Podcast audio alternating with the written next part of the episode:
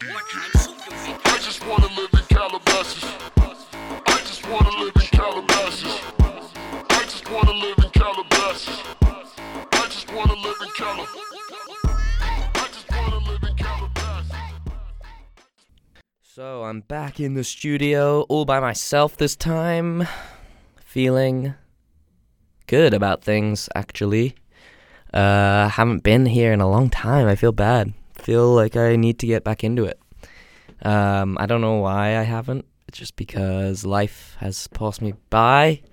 Getting busy doing work, school, life, uh that kind of stuff. But it's no excuse. Um yeah, I don't know first few things just been on my mind.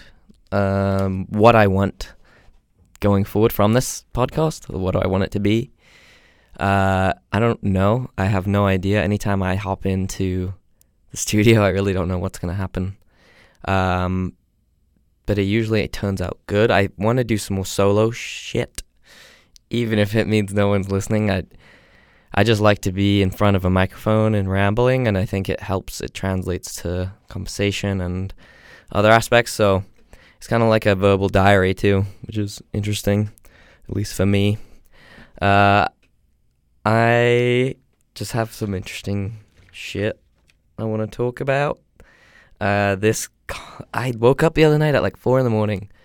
Uh, I don't know, just really wired. Like my brain was just going and I actually had to like take a minute and write like journal just to like calm down, get my thoughts out.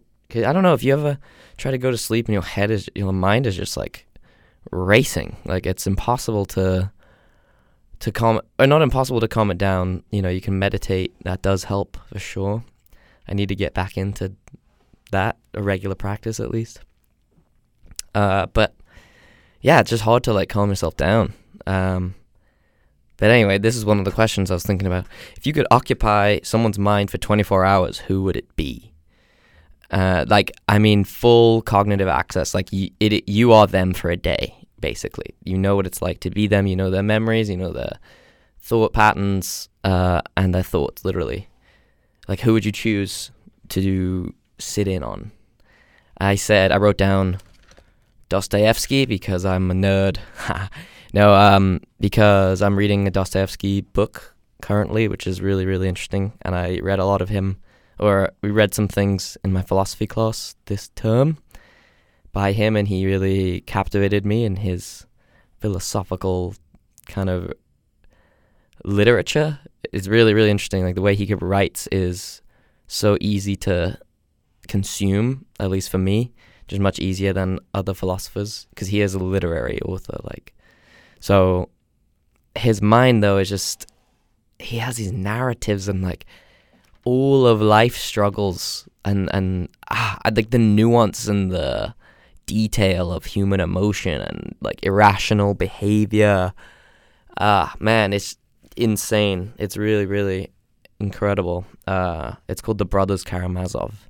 It's about a family of brothers, um, all basically have their own quirk. Um, Alyosha is the like Jesus figure, like forgive the sort of, you know, turn the other cheek, like love everyone. He is even in a monastery for the beginning of the book, uh, like training to be a monk. Uh, and then you have Dimitri, who's from he's the oldest. He's from the first marriage of the father, and then you have Ivan, and uh, he's the middle brother. He's the sciencey one. Dimitri's sort of this like impulsive, um, yeah, not good with money, uh, kind of a guy, and his father is this miserly like cretin, kind of just a terrible human being, but like also just like a a loud and uh, someone who wants to watch the world burn. Just not not watch the world burn, but watch um, people squirm. Like he likes seeing people squirm, making people suffer, which is interesting because Dostoevsky also talks about that in The Underground Man. Oh, look at me, a literary reference. I've got nasally voice and glasses on. uh, okay, I'm gonna stop talking about that. But uh, yeah, it it was really really interesting. So he was one on my um, list. Charles Manson, going dark. Um, like, what the fuck would it be like to be in someone's head that's like, you know, psychotically deranged? Uh, maybe that's morbid or like, I don't know. But I think it would be kind of fascinating. I was thinking the other day though, like maybe that would be traumatic. Like even just to be pl- transplanted in someone's head, like would that be? Would that? Would you be able to recover? Would that just be like feel like a distant dream or a memory? Anyway, this is a ridiculous thought experiment, but uh, Kanye was one of them too. Like creative chaos. Like, what the fuck is Kanye like? His mind. I wonder what it's like on a daily basis, like moment to moment. Must be just insane.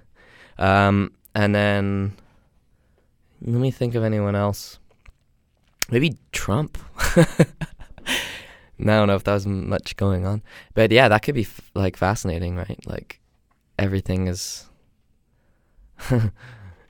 yeah, everything is turned, and filtered, and uh, kind of put in relation to yourself. Good old Donald. Um. Uh. Yeah. What else have I been thinking about? Philosophical thought exp. Oh, split brain. I went down a YouTube rabbit hole and uh, looked at these people called split brain patients, which um, what happens when so with severe epilepsy that can't be treated by medication.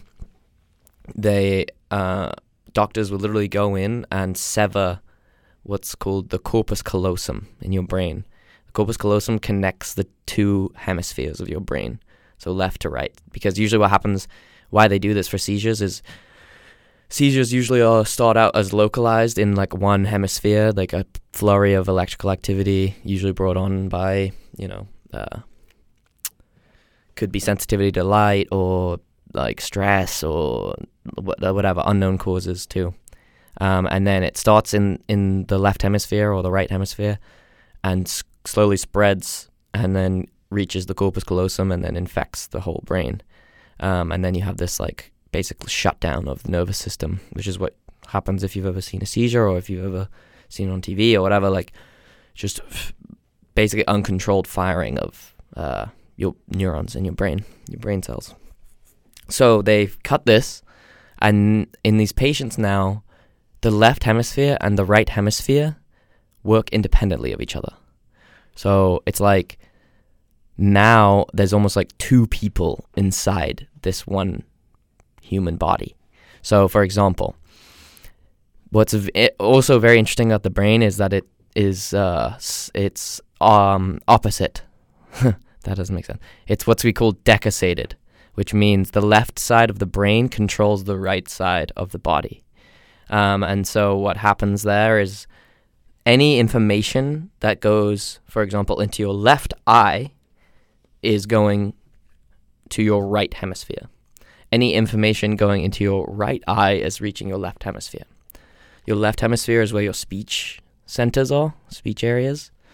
And so the left side of your brain is the vocal side, right? The left hemisphere is the vocal hemisphere. So what they can do for these split brain patients is imagine a divider, like a line, vertical line. On the right side of the line, uh, we f- you can flash certain objects, and on the left certain left side of the line, you can flash certain objects.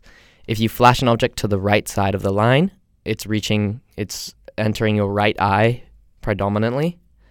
Um, and then so that's going to your left hemisphere. So now you can ask this person about the object. What did they see? Right? You flash this object. What did they see? They say they saw a rabbit. Okay, great. It was a rabbit. Mark it down as the correct answer. Now we flash something to their left eye. So the left eye's information is going to the right hemisphere, non-verbal. So there is no verbal center in the right hemisphere. So in order to see that information, uh, we have to look elsewhere. So we look left eye flash. We ask him. He had, he can't say. He doesn't know. I didn't see it. Um, then we ask him to draw what he saw. And though he can't say what he saw, he can draw it, which is fascinating. So it means that like we have these two independent, um, like forms two independent reception centers for information, like integration centers for in- information, which potentially could mean like this guy talks about your mind being made up of these semi-autonomous agents, and they're each kind of exerting this unconscious influence onto your behavior, and you you have no idea, um, but you are like constructing this like kind of narrative. You're like weaving together all those interjections of like thought and uh, ag- agency, like action, and you are calling it you because like you have to, otherwise, how would you justify your actions? Um, yeah, it's fascinating. I've been thinking about identity a lot, actually, like thinking about like what I, because like we, I'm talking about existentialism, um, that philosophy class I'm in, and we talk about uh, how really you kind of create who you want to be. Like you, you're given a certain set of social situation, like um, your standing, socioeconomic status, uh, gender, whatever, uh, sexual orientation, like whatever.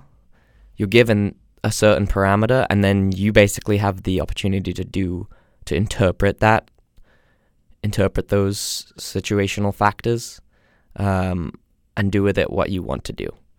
So it's like you don't come into the world necessarily with a preformed version. It's like you you're given a certain set of starting characteristics, like uh, and then life kind of um, forces itself on that, and then interpret uh, uh, like kind of comes out of it in a way. I don't really know how to put it. Uh, interacts with it, and then creates a self from that. So like all of our experiences, and then we're also like looking around us and seeing, okay, like who do I want to be like, or what do I want to be like, and then copying people, copying behavior um, we're seeing around us, right? Um, because we we know that that's how others have succeeded, and so that's how we will succeed. Yeah, that's yeah, copying behavior. I feel like that you kind of I don't know, and we're we're just always in the process of forming our identity. We're like, I am this. But like there are certain things we do that obviously don't fall into the realm of that. Like so I want to be um, a just person or I want to be a kind person. Like uh, there are going to be situations where you you can't be a kind person or you're not a kind person just because you woke up on the wrong side of bed or you know, whatever. Um, so we're constantly creating these ideals and then not living up to them and then kind of changing them and then not living up to them and then keep changing. Like uh it's a, it's a game. Like it's this never ending like fucking game. Um but it's interesting cuz then you see people who are older and like they seem like they've kind of solidified a bit. Like they know who they are. Like they I don't know if that's true though. Maybe that's just an outward perspective. Like you get more solidified in who you are as you get older, for sure. Just because um, life kind of does that. But you can always change. Like you always have that capacity to like be figuring it out. Like I don't think anyone gets to a point where they're like, oh yeah, I'm me. This is who I am, totally secure. Like I don't know, maybe people do, but I would think that you just aren't uh, examining a situation. if you've like fi- if you feel like you've reached this point where you don't want to like change or grow anymore or look towards anything um yeah it's so weird. Like we have this uh such a sh- rigid like idea of who we are right? Like you ask me right now like oh i'm uh i don't know you say like describe yourself in three words. You're like oh i'm curious. I'm um extroverted I'm uh, I don't know, annoying. no. Uh, like whatever. I I have this kind of unchanging idea of what I think I am. But in reality, like we're just constantly dynamically shifting, right? Like constantly trying to create uh ah it's crazy. yeah. Man. Split brain makes you think makes you think like in the future what will be what will we be using to guide our like identity formation? Is it going to be like t- technology, like when we can basically orient ourselves to, um, so say like example for example, Siri becomes like a thousand times better. Like it becomes this personal assistant that like it's tracking your metabolic data, it's tracking your heart rate, it's tracking uh, how much you're walking around, track whatever. And then it's also tracking the conversations you have, um, blah blah blah. And now it has this like optimized profile of like who it thinks you are, and so it's helping you kind of make decisions now. Now you're maybe have a quandary, right? Like I don't know whether I should go out with this girl or go out with this girl. Um, and Siri could tell you. Siri could say, "Oh, you are 95% compatible with Stacy, and while you are only 64% compatible with whoever." Um, I'm not saying it's gonna be like. I I just think we'll have that information at some point, um, just based off of uh, where things already are in terms in terms of social media and and uh, tracking uh, your behavior and making algorithms suggesting things that you like. Like I would not be surprised if we are much more informed by um, technology to make decisions. Like so, then once we rely start relying on technology to make our decisions, like now you're just looking at rational uh, thought. Like now you're just looking at rational information, right? Like logical.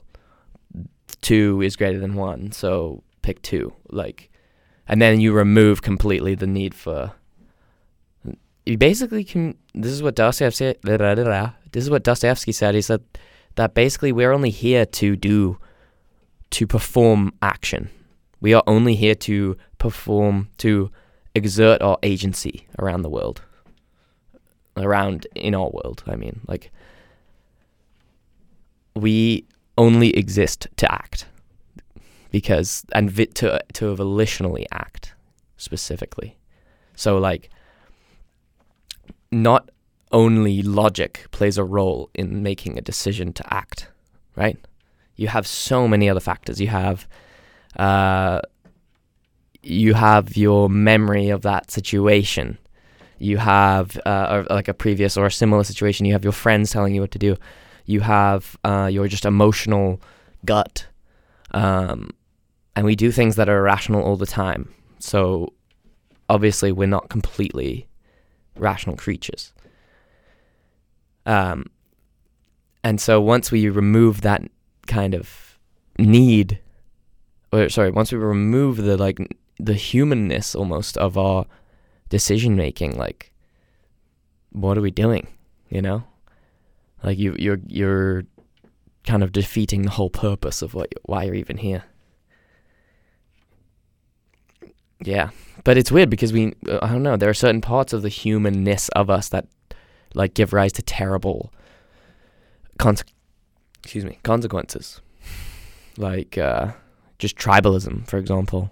Like if you could engineer out tribalism that would be great, right? Because and you could like do it in rational terms. You could say no, like everyone is just another human being, um, and therefore like you should go into every situation with a blank slate, sort of, or with a ideal of a human being, not not a not a you know someone that's just because they look like you they're better or I don't know whatever. Like you can see how you could use rational thought to actually make like the, like the world better.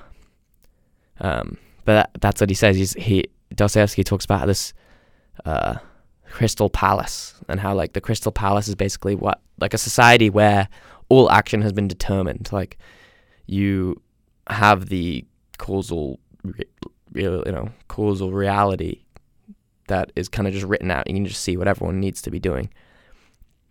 Um, and he says like this is a while it's a utopia, it's a, it's also a miserable utopia. Like it because you you're not free, you're trapped. And so and so he argues against like rationality and reason and thought and in that way just says go and fucking act be in the world exert your subjective being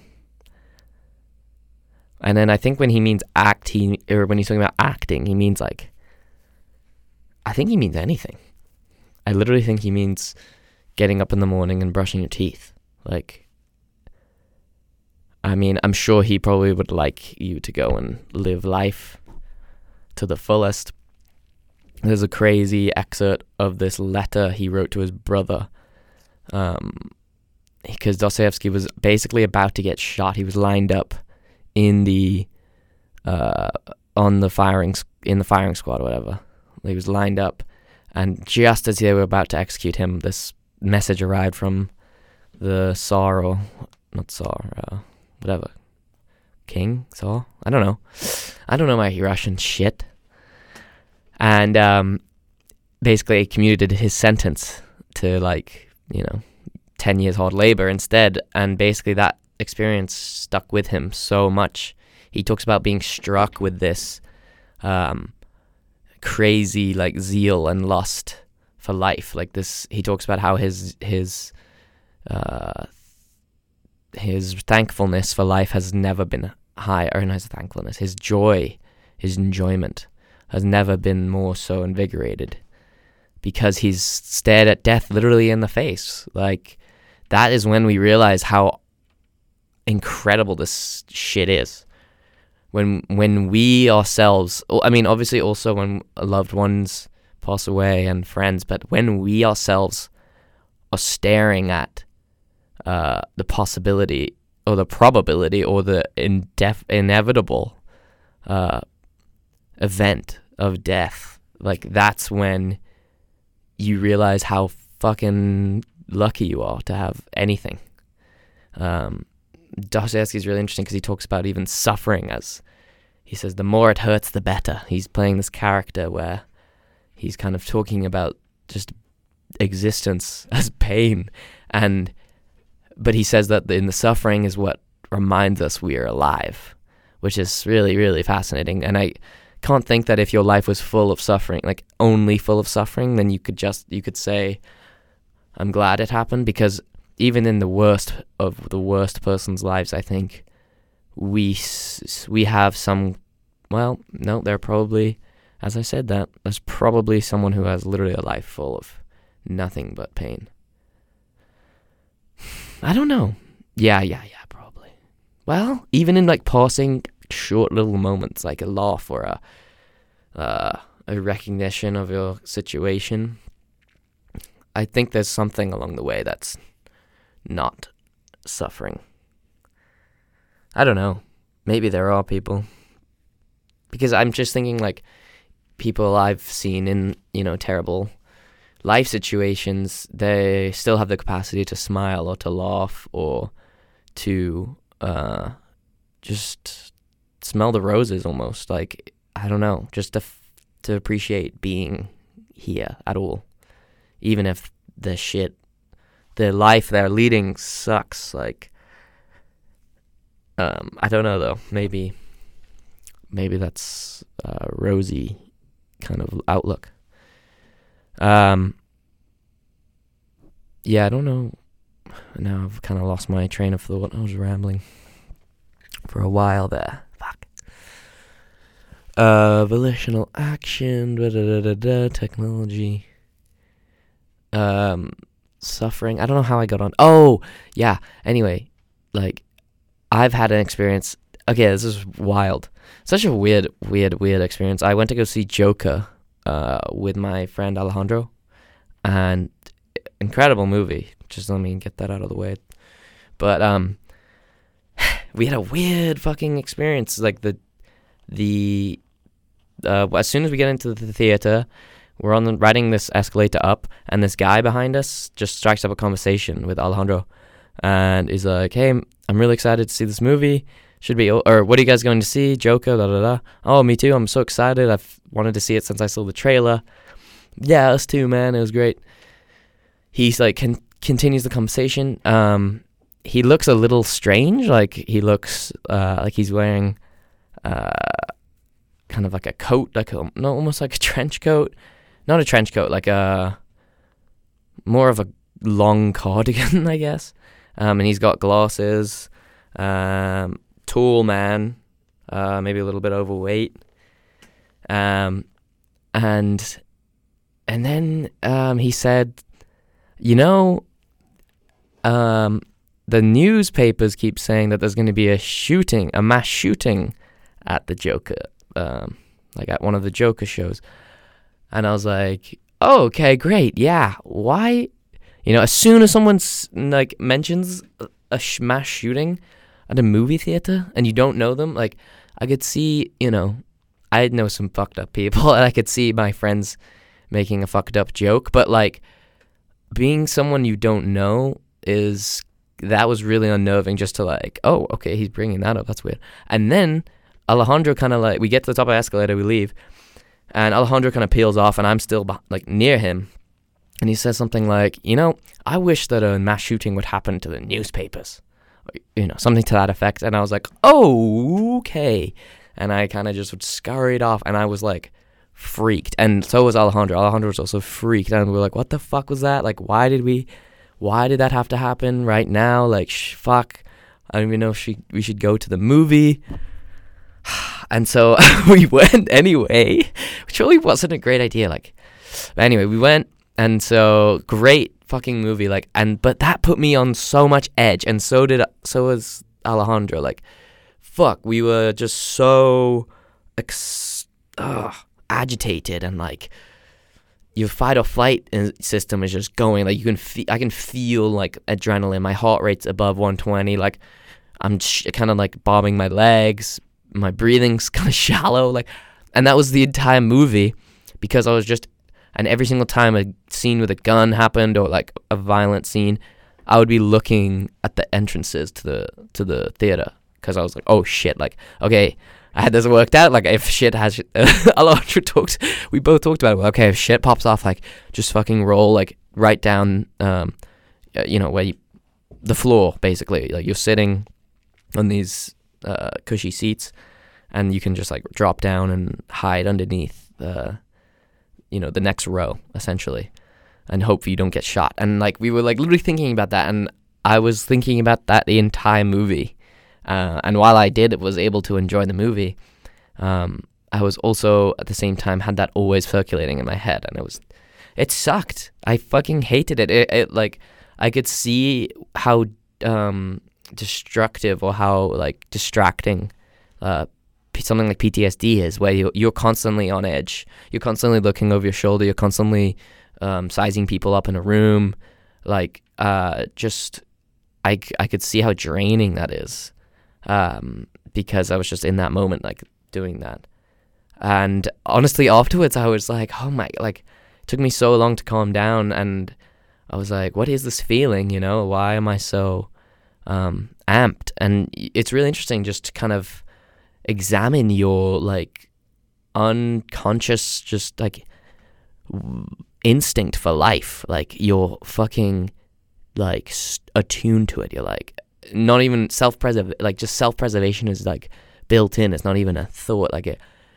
And um, yeah, that and when you're interfacing with that, it's almost like, wow, like this is why I'm here, or no, this is not why this isn't why I'm here, but like this is proof of like that I am here, you know, or that my my that I want to live. I don't know in a way, like that I have to live.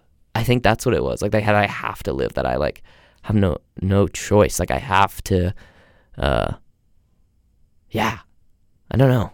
It was very interesting experience. Um not necessarily enjoyable, but hey. I'm glad it happened in a way. Not really, but like I uh it gave me a big insight into um just like my mind, and I thought I kind of understood Dostoevsky on a different level.